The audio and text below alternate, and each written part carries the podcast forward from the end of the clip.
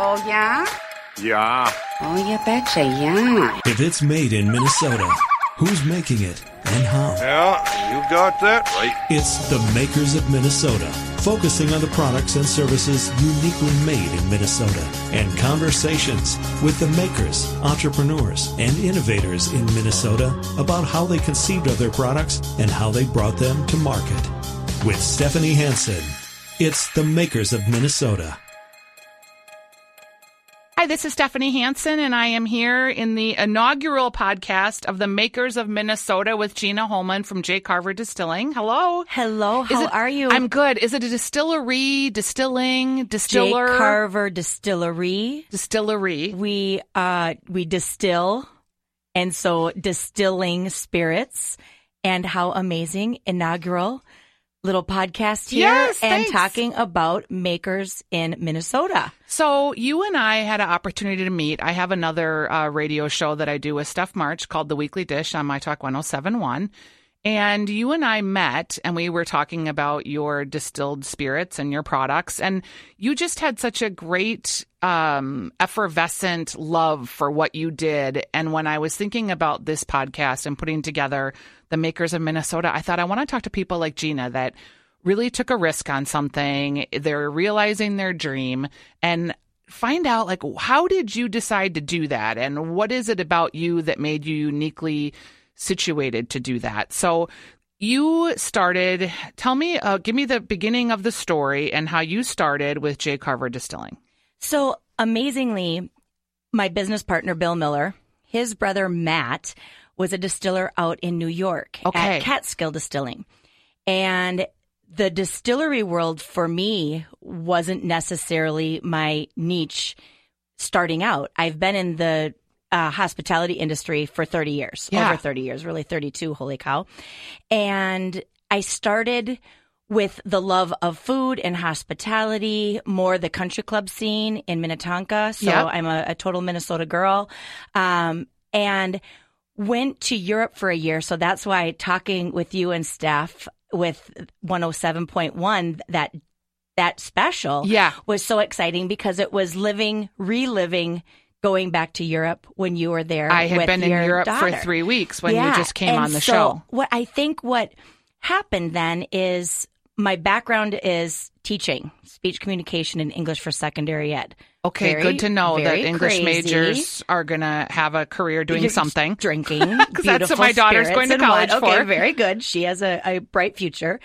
And so when I went to Europe, I was with Up with People. I came back. It is a very kind of crazy story, but I think it's inspiring for anybody out there because you're never too old or too young to just take risks. Yeah. And I think that the fabric in your tapestry, when you turn the tapestry around, you see a little bit of the knots and the phrase and you go, oh my gosh, that's where it all comes together. So how Bill found me was when I was working for the city of Wayzata and I was the director of their liquor operations, the restaurant and liquor store when I came back. Okay. I ran that for 20 years. Well, my passion was then teaching everybody about these beautiful places around the world, whether it was the, the wine or the spirits, the beer.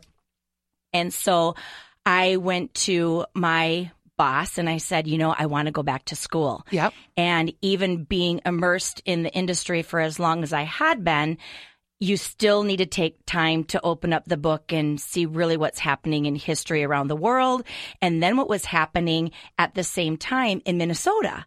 And that's when you saw just this renaissance of beer and the creativity of the Surly beer ch- bill changing and people really kind of saying, I want to go do this. So the micro distillery world in Minnesota was still very small and almost in its infancy stage. So in 2011 was when the Surly Bill was passed and it allowed craft breweries to sell their beer on site at tap rooms.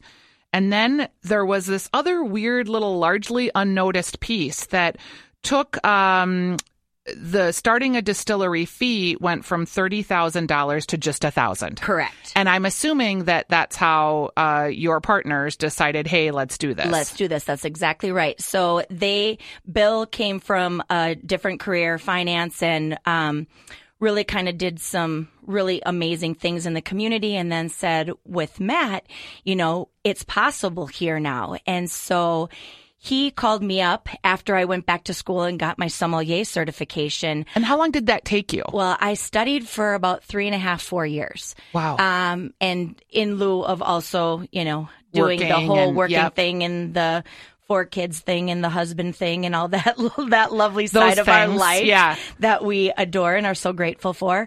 And so he called me up and said, "You know, Gina, I really think I want to do this. What can I just have a couple of hours of your time and and chat?" And so he had a list of questions and we met and he said, you know, tell me what's happening in the local market and tell me what's happening in the landscape of Minnesota. And then that's when I said, we can't keep the local stuff on the shelf. And there's so many people in the community, in the hospitality community, whether it's restaurants and liquor stores um, around the state, fine spirit shops, fine wine shops. And we're so excited to hear the story of somebody else, right? And saying, why are you producing and how are you doing this? So I said, if you are going to do this, the timing is right and do it now. So you're having this meeting, and at that time you were working in this local liquor store. Were there local spirits that were being presented to you to buy at that time? Not at all. But you Um, knew the beer scene but had I knew the off. beer scene was taking off, and then really um, the winery scene Yeah. taking off also, right? And so it's like we talked at that when we were talking earlier um, with the other radio show, and people are really excited about what's happening in their own backyard, just like what's happening in Europe and all around the world. Right. You know, you're so used to that locavore movement where you're saying, what am I eating and drinking in my own backyard? If you're in Italy, you're, you're eating and drinking what's in your own backyard. And I think we're finally starting to see that here. Which isn't that kind of ironic that Very. when you're in Europe, you eat what's literally being grown or the goat next door that's foraging on the grass. Yes. You drink the wine that is from the that are in your neighbor's town or your own town. And how we got so far away from that. And now it's like this movement, really, right? To be grain to glass or farm to table. Correct. And so that's what we're really passionate about is the grain to glass movement and also fruit to glass for us because we're uh, one of the only right now that I know of that has um, fruit based spirits also. And so that was super exciting because we're able to source in all of our grains from within about 15, 20 miles from the distillery. So local winter wheat, local corn, actually local rye. So you are contracting. So wait, back up a second. Yes. So we decide that we're going to get into this distilling Distillery, business. yes. And at that point, how many people were in it that you knew of, or were you one of the first? Well, we were, I want to say with your DSP, your licensing, um, there were six that were producing. And I remember we were getting interviewed for uh, City Pages, uh, Article? I think, Yep. article. And at that point, and that was in 2000. I thought it was 14. and there was 14 of us. Yep. Yeah. And so now upwards of, you know, 25 plus. Yeah, I was going to say, it still seems though like it's under 30. It is under 30 and a lot of people that are creating these spirits, not everybody is grain to glass and that makes sense for some people's business strategy. For us and our team, uh, our investors, everybody said, you know, we're the importance is that grain to glass movement, really knowing that we're talking to the farmers, sourcing from local grains, sourcing fruit from Jordan, Minnesota for our apple brandy, Right. you know, and even our grappa. I mean, just like, you know, this hashtag grappa revolution, um, with Bill and Matt's Italian heritage, they totally grew up, you know, understanding where this spirit came from. Their mom and dad would just have a little sip of grappa, you know, in the evening. It was a very kind of uh, thing to do after dinner, sit down and have a, a Yep, so you cigar or this a great, cigarette. wonderful meal, and then just a little Yep. sip of grappa for your digestif. And so when Matt um, came to distilling with us, and amazingly, it was harvest time. And so in Waconia, we just have amazing things happening. We have three wineries, two breweries, and then the distillery. And just the collaborative movement that we have going on is pretty exciting. And so when the harvest was coming, from the time that the three wineries were crushing their grapes, and in particular Marquette, so our Minnesota grape, Yep. we were able to make Marquette grappa, which is just delicious. All right. So I'm talking to Gina Holman from J. Carver Distilling, and you decide, okay, we're going to get into this business. Now you have the two brothers, you have yourself, and literally, like, you meet.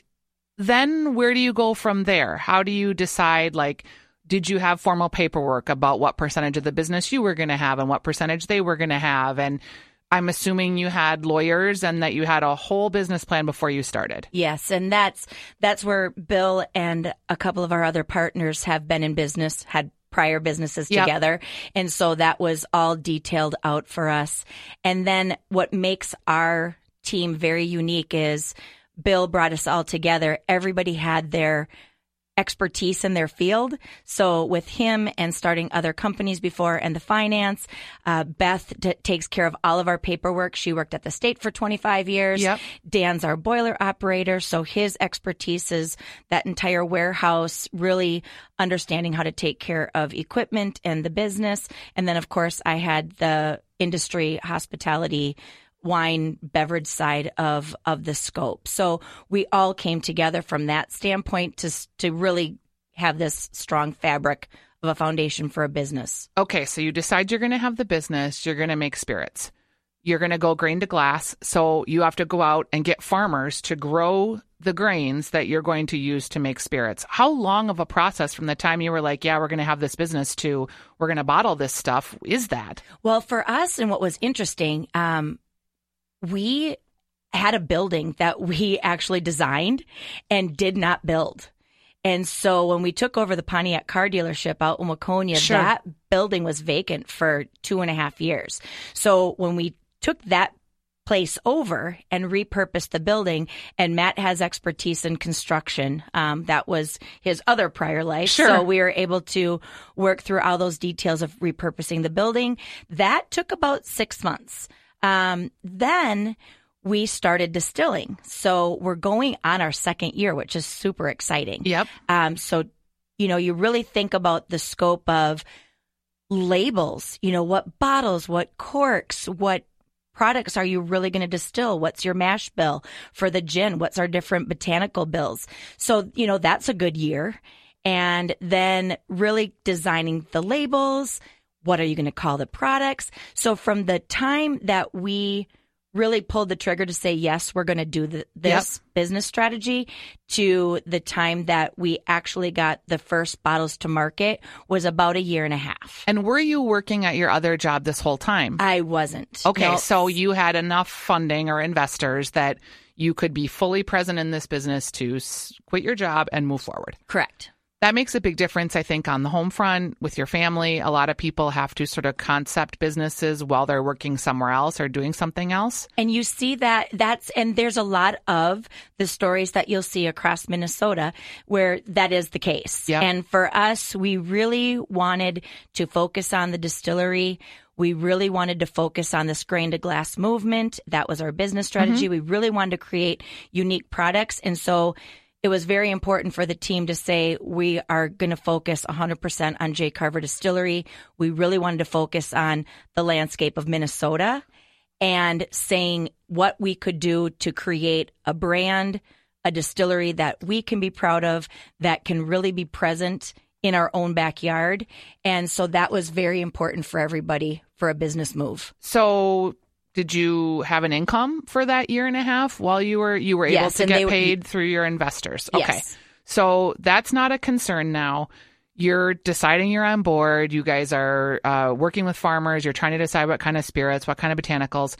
Did you ever just like look in the mirror and go, "Oh my God, how am I even qualified to do this?" Did you have self doubt? Did you fear? Never. You didn't. Not at all. And I think it was, like I said, flipping the tapestry over and seeing all the knots and everything lined up perfectly for me. And just like timing and the Timing was great. and your schooling, confidence. yeah, and I think just seeing all of those products on the shelf for over 30 years of my life, you know, and tasting, I would say three fourths of them Yep. really set me up to say, okay, here's a product that I know when people came in and wanted to purchase it or I enjoyed selling it probably more importantly and passionately for me. What and right now you're for those of you that are listening i have a shirt on right now that says j carver gin the first gin that i've ever loved.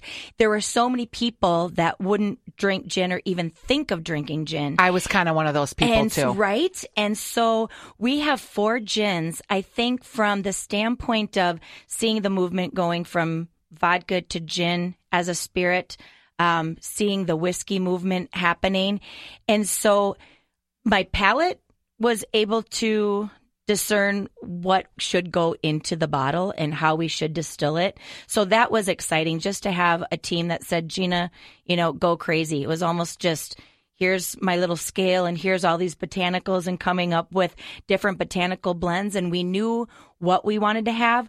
One of the great stories is our barrel gin.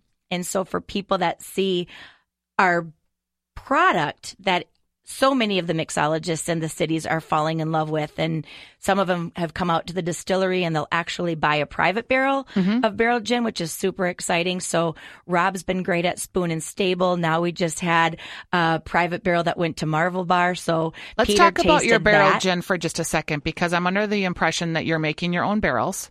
We are not making our own barrels. Amazingly, there's three cooperages in Minnesota. So we're really focusing on getting barrels from the cooperages here. Okay, because isn't that kind of aren't aren't barrels in demand? They are. And so there's different size barrels also. And so that was a really important aspect working with Matt and Bill and our team. Um, Dan and I, you know, will pull a number of the barrels down and do some testing because what you can see is the 53 gallon barrels. That's what people are looking at for a traditional bourbon barrel or a rye barrel that you'd see if you're on the, you know, down in Kentucky Yep. and doing the Kentucky Bourbon Trail. And so that's where people are used to seeing it takes, you know, quote unquote, at least four years for it to be a straight bourbon. Now that's the rules in Kentucky. For something to be bourbon, it needs to be at least 51% corn, aged in a charred virgin oak barrel, Okay. white American oak. And so that is what bourbon is. If it's rye and everybody's seeing this rye renaissance, um, we have our rye out to market also. And so that means it has to be at least 51% rye. And how long does that have to age? Because when you're looking at this as a business, you have all this product that you're making, but it's not ready to sell yet. So the gins go much faster, I'm assuming. Correct. And so a lot of people, that's a great question. People say, how long does it take to make vodka or how long does it take to make gin?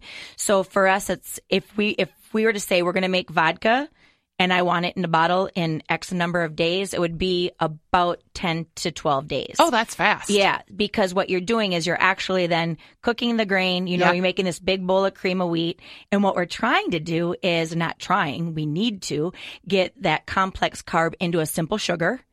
And that takes a day, about 12 hours.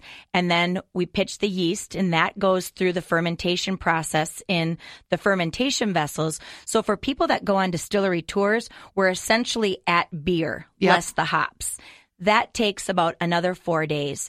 Then we do our That's cool. I never thought about that. right. And Yeah. so really for people that visit breweries and you know there's so many Yeah. breweries in everybody's backyard right now which is so cool because we have a great relationship now with the breweries because you're asking about the barrels right so they want our barrels then that we have aged our whiskey in because then they'll do a beautiful bourbon stout or Yep. even with our barrel gin, Waconia Brewing, that's where that collaborative effort for us um, happening in our own backyard in Carver County, they took our used barrel gin barrels Oh, cool. and made an amazing honey ale.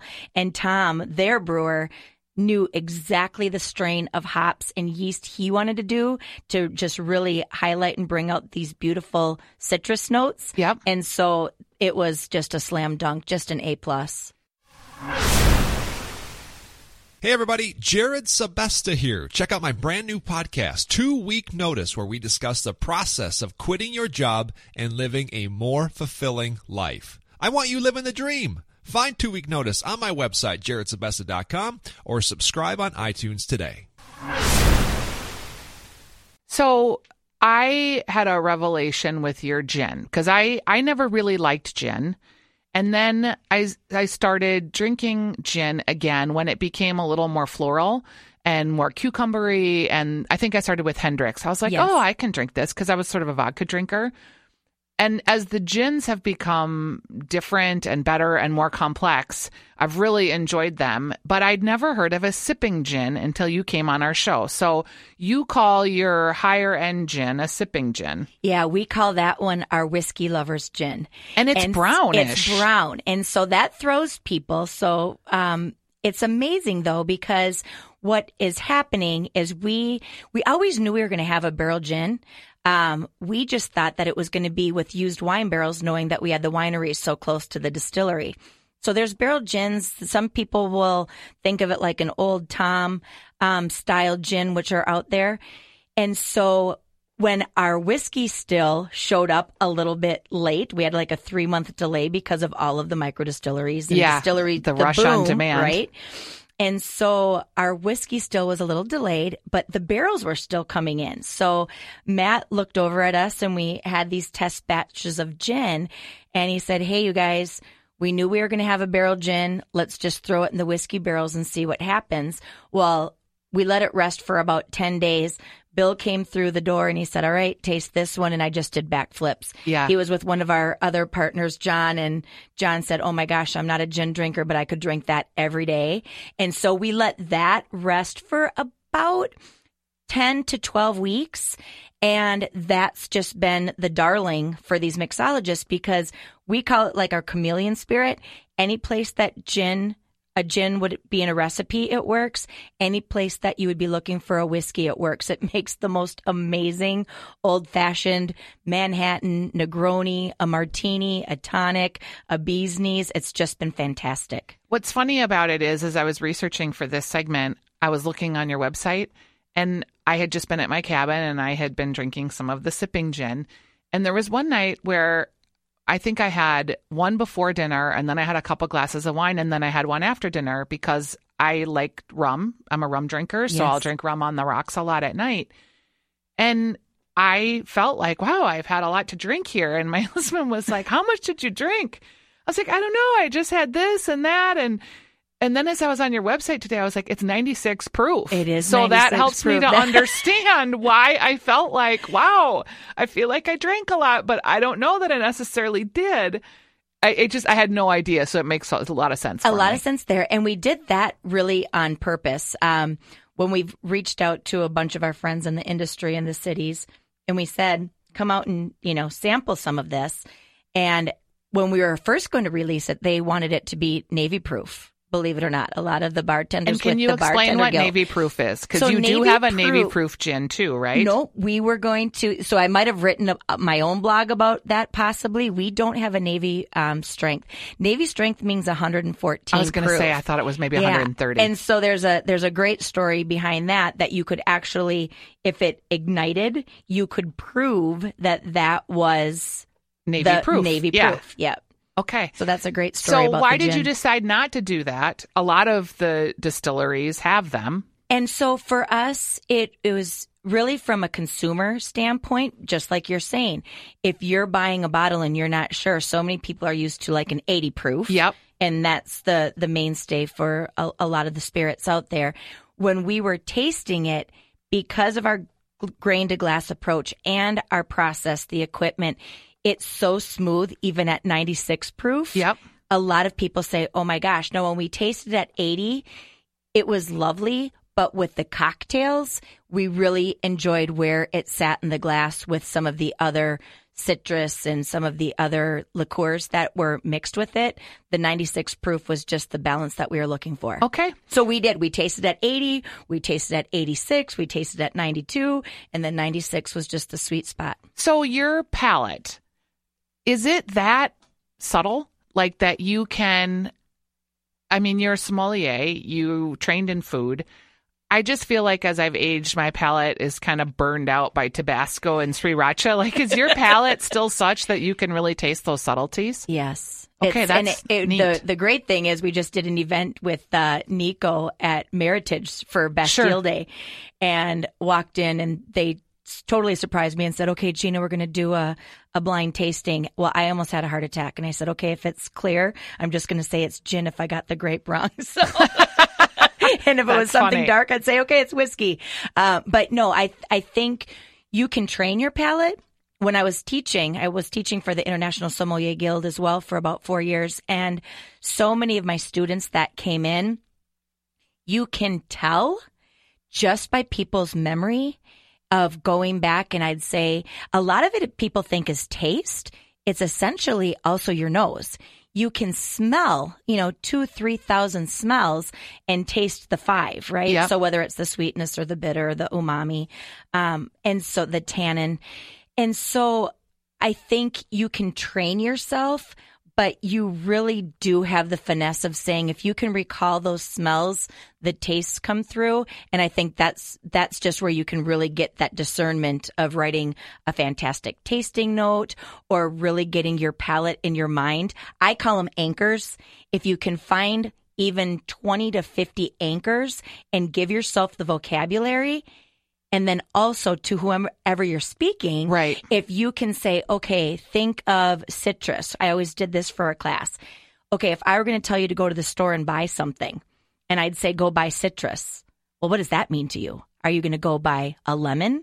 Are you going to go buy a lime? Are you going to go buy a Meyer lemon? If I go tell you to buy cherries, well, what kind I of was cherry? thinking I would buy a Summit Pale Ale.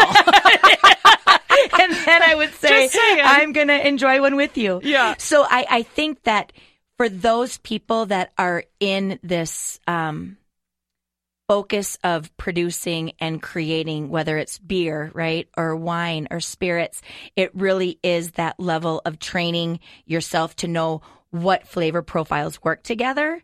And then again, just giving yourself the anchors and the vocabulary to be able to speak about it so that whoever you're talking with, you can really have a, have a collaborative effort and conversation by saying, okay, are you getting this? Because Dan, our distiller, amazing palate, amazing. Yeah. We taste all of the whiskeys together with Matt and Bill and Dan and I really, we taste the same things. I have the vocabulary, but he, once we start talking, we're saying the same thing. I just have to give him some of the some- words. the words. Yeah, that's interesting. Um, so give us a rundown, if you can, of your products. Sure. And then um, we'll talk about maybe some uses for them before we wrap up. Okay, great. So we have two vodkas. We have four different gins. We have an apple brandy. We have a rye whiskey and we have a bourbon and then four grappa. And so our J Carver vodka is 100% winter wheat. Matt really wanted that winter wheat profile because of the carbohydrates and the flavors that comes through. There's almost a beautiful little vanilla note, a brioche that mm-hmm. comes through. And then our Lake House vodka is three grains pretty fantastic. Rye, nobody's ever done this one where it's 50% rye, 30% corn, and then 20% of our signature winter wheat. And is that kind of your um, entry vodka? The, the J. Carver vodka is our entry, but they're very different because the J. Carver vodka is 80 proof. The Lake House vodka is 92 proof. Okay. And the Wouldn't you know J. I have that in my bag? there you go. and the, but the J. Carver vodka is almost like this Eastern European style. It's a vodka for people that may say they don't like vodka because it's just too harsh Yeah, can burning be. like can Mhm. be. Ours is smooth and creamy and just gorgeous. Um, works really well with a myriad of cocktails. Then we have four different gins. And so our J. Carver gin, easy, easy drinking gin. Um, it's the base is 100% winter wheat, like our J. Carver vodka, nine botanicals. So very easy, um, beautiful citrus notes coming through. Great with even sipping on the rocks. So for people that don't like gin, Yep. they just sip J. Carver gin all day long and it's lovely. Then we have a Grimm Farm gin and that is 92 proof and that is the base is the rye corn wheat Okay. with 14 botanicals. So that one definitely is a wink and a nod to Minnesota because we actually macerated uh, wild rice as well as using everlasting clover as one of the botanicals, Neat. which was, I mean, if anybody that knows everlasting clover, it's alfalfa. Yep. It created a billion dollar crop here in Minnesota. That's why we actually have dairy, dairy farmers here in Minnesota because of Wendelin Grimm. And so their homestead is in Carver, um, Carver County, just about seven miles from the distillery. Then a combination of those two gins is our barrel gin that we then took that gin and rested it in the whiskey barrels for And that's the one that we talked about And that's kinda the brown. One, yep, like our whiskey lovers gin, the sipper. Um, makes great cocktails though as well. And then our last is a Steinhager style gin that uh, was created for Black Forest Inn. And Oh, I love those Yeah, people. oh, Erica. So Erica called She's up so and she's amazing. And she said, Gina, I can't get this Steinhager style gin anymore. They're not um, exporting it so that she wasn't able to get it in Minnesota. And so I tasted it. I went met with her and uh, she said, Can you make this? Can you distill this? And I said, Yeah. Instantly, and why I knew was again the the palate, the taste. The base of Steinhager is winter wheat. You could tell. And I could tell. Yeah. And I said, oh my gosh, there's that creaminess, that beautiful um, essence of the winter wheat being distilled. And the only other botanical, or the only botanical then, is juniper. So it's the base, our J. Carver Yep. vodka, and then uh, just a beautiful dance of juniper in the distillation process. I went to a um, vodka tasting and you were tasting, and I hadn't met you yet. And you were talking to me about um, what I was going to taste. And you were telling me um, vanilla, you were talking about mouthfeel. And I'm sort of looking at you while you were having this discussion with me and handing me my NyQuil cup. And I'm thinking, whatever, lady. Like, just in my mind, you know, because I've gone to a lot of wine tastings and I, and then I tasted it and it did have a mouthfeel. Yes. And it did have like a viscosity and it did have a vanilla sort of note to it. And again, as you as I was listening to you talk, I'm wondering if did you put those suggestions of words in my mind that helped me come up with how to describe that experience, but I had never had gin like that. Right. So I, I just I laughed kind of, uh, and afterwards I was saying to Steph March, um, you know, I did taste this and I did taste that. She's like, I know, isn't that funny?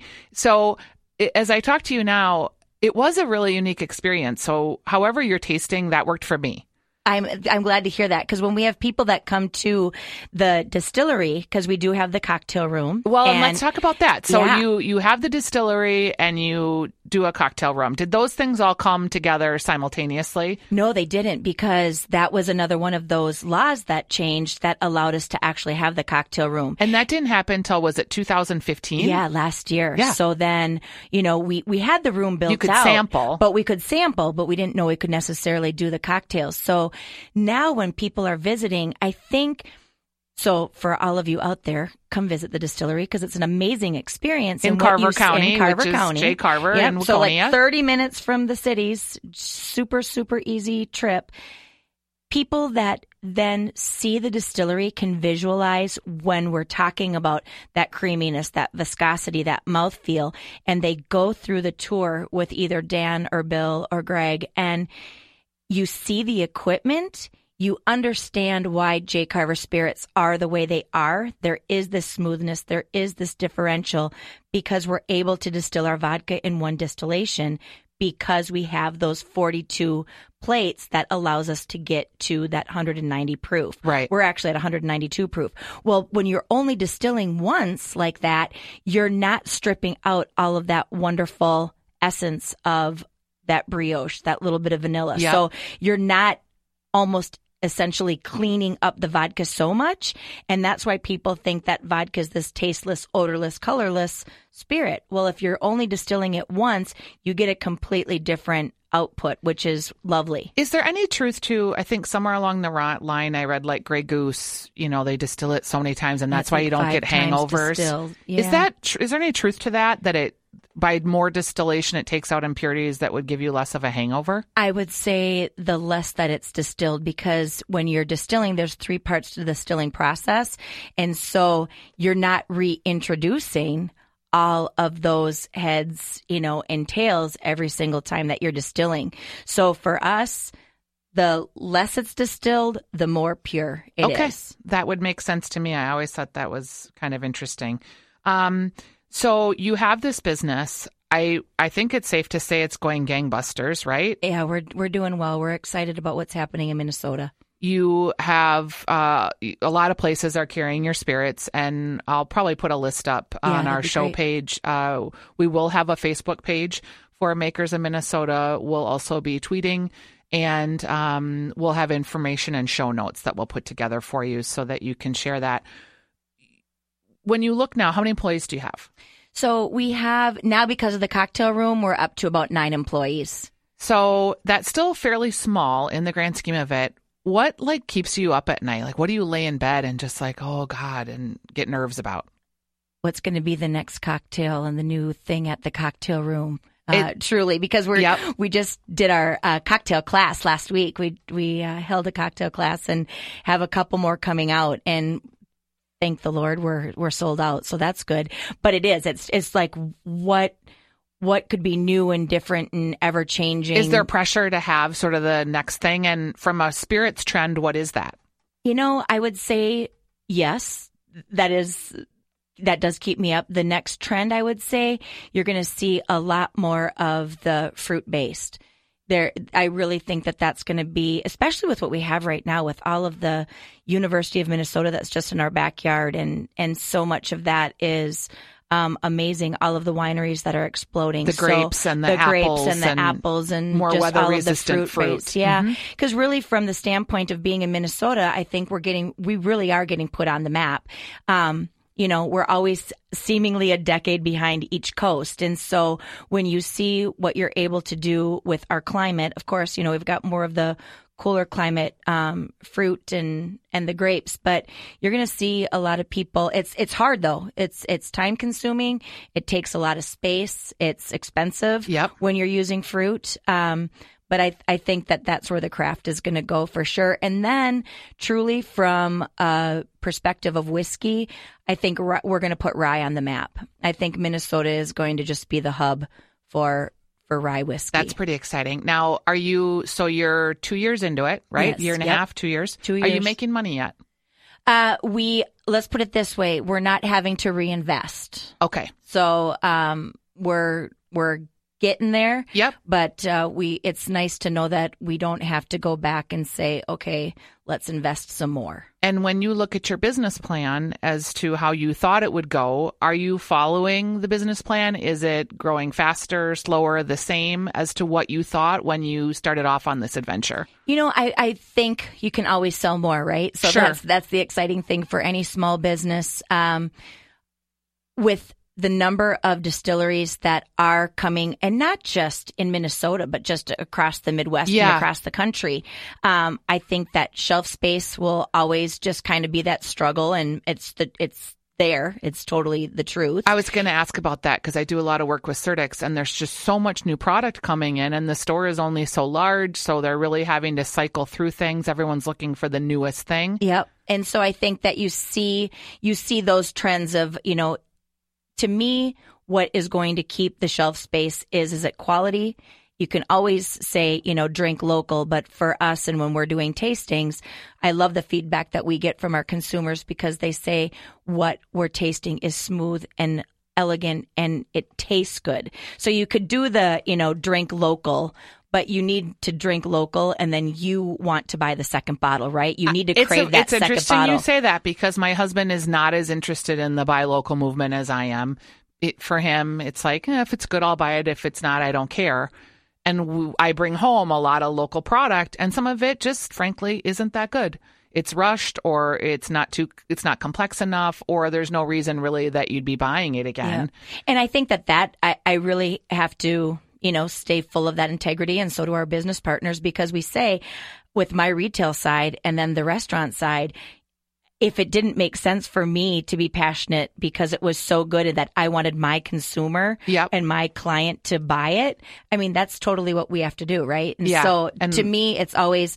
This, the first bottle's easy. I want you to buy the second, third, and fourth bottle and be as excited about it as the consumer as we are about the person that that we're actually producing it. All right. Well, this has been a great conversation. I'm with Gina Holman from J. Carver Distilling.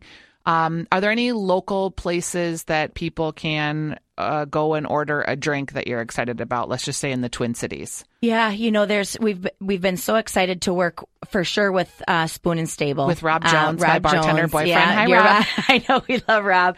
And then again, super excited about what they're doing at Marvel Bar. Um, I know Red Cow. Even from Stephanie at Black Forest Inn, this this Steinhager style gin.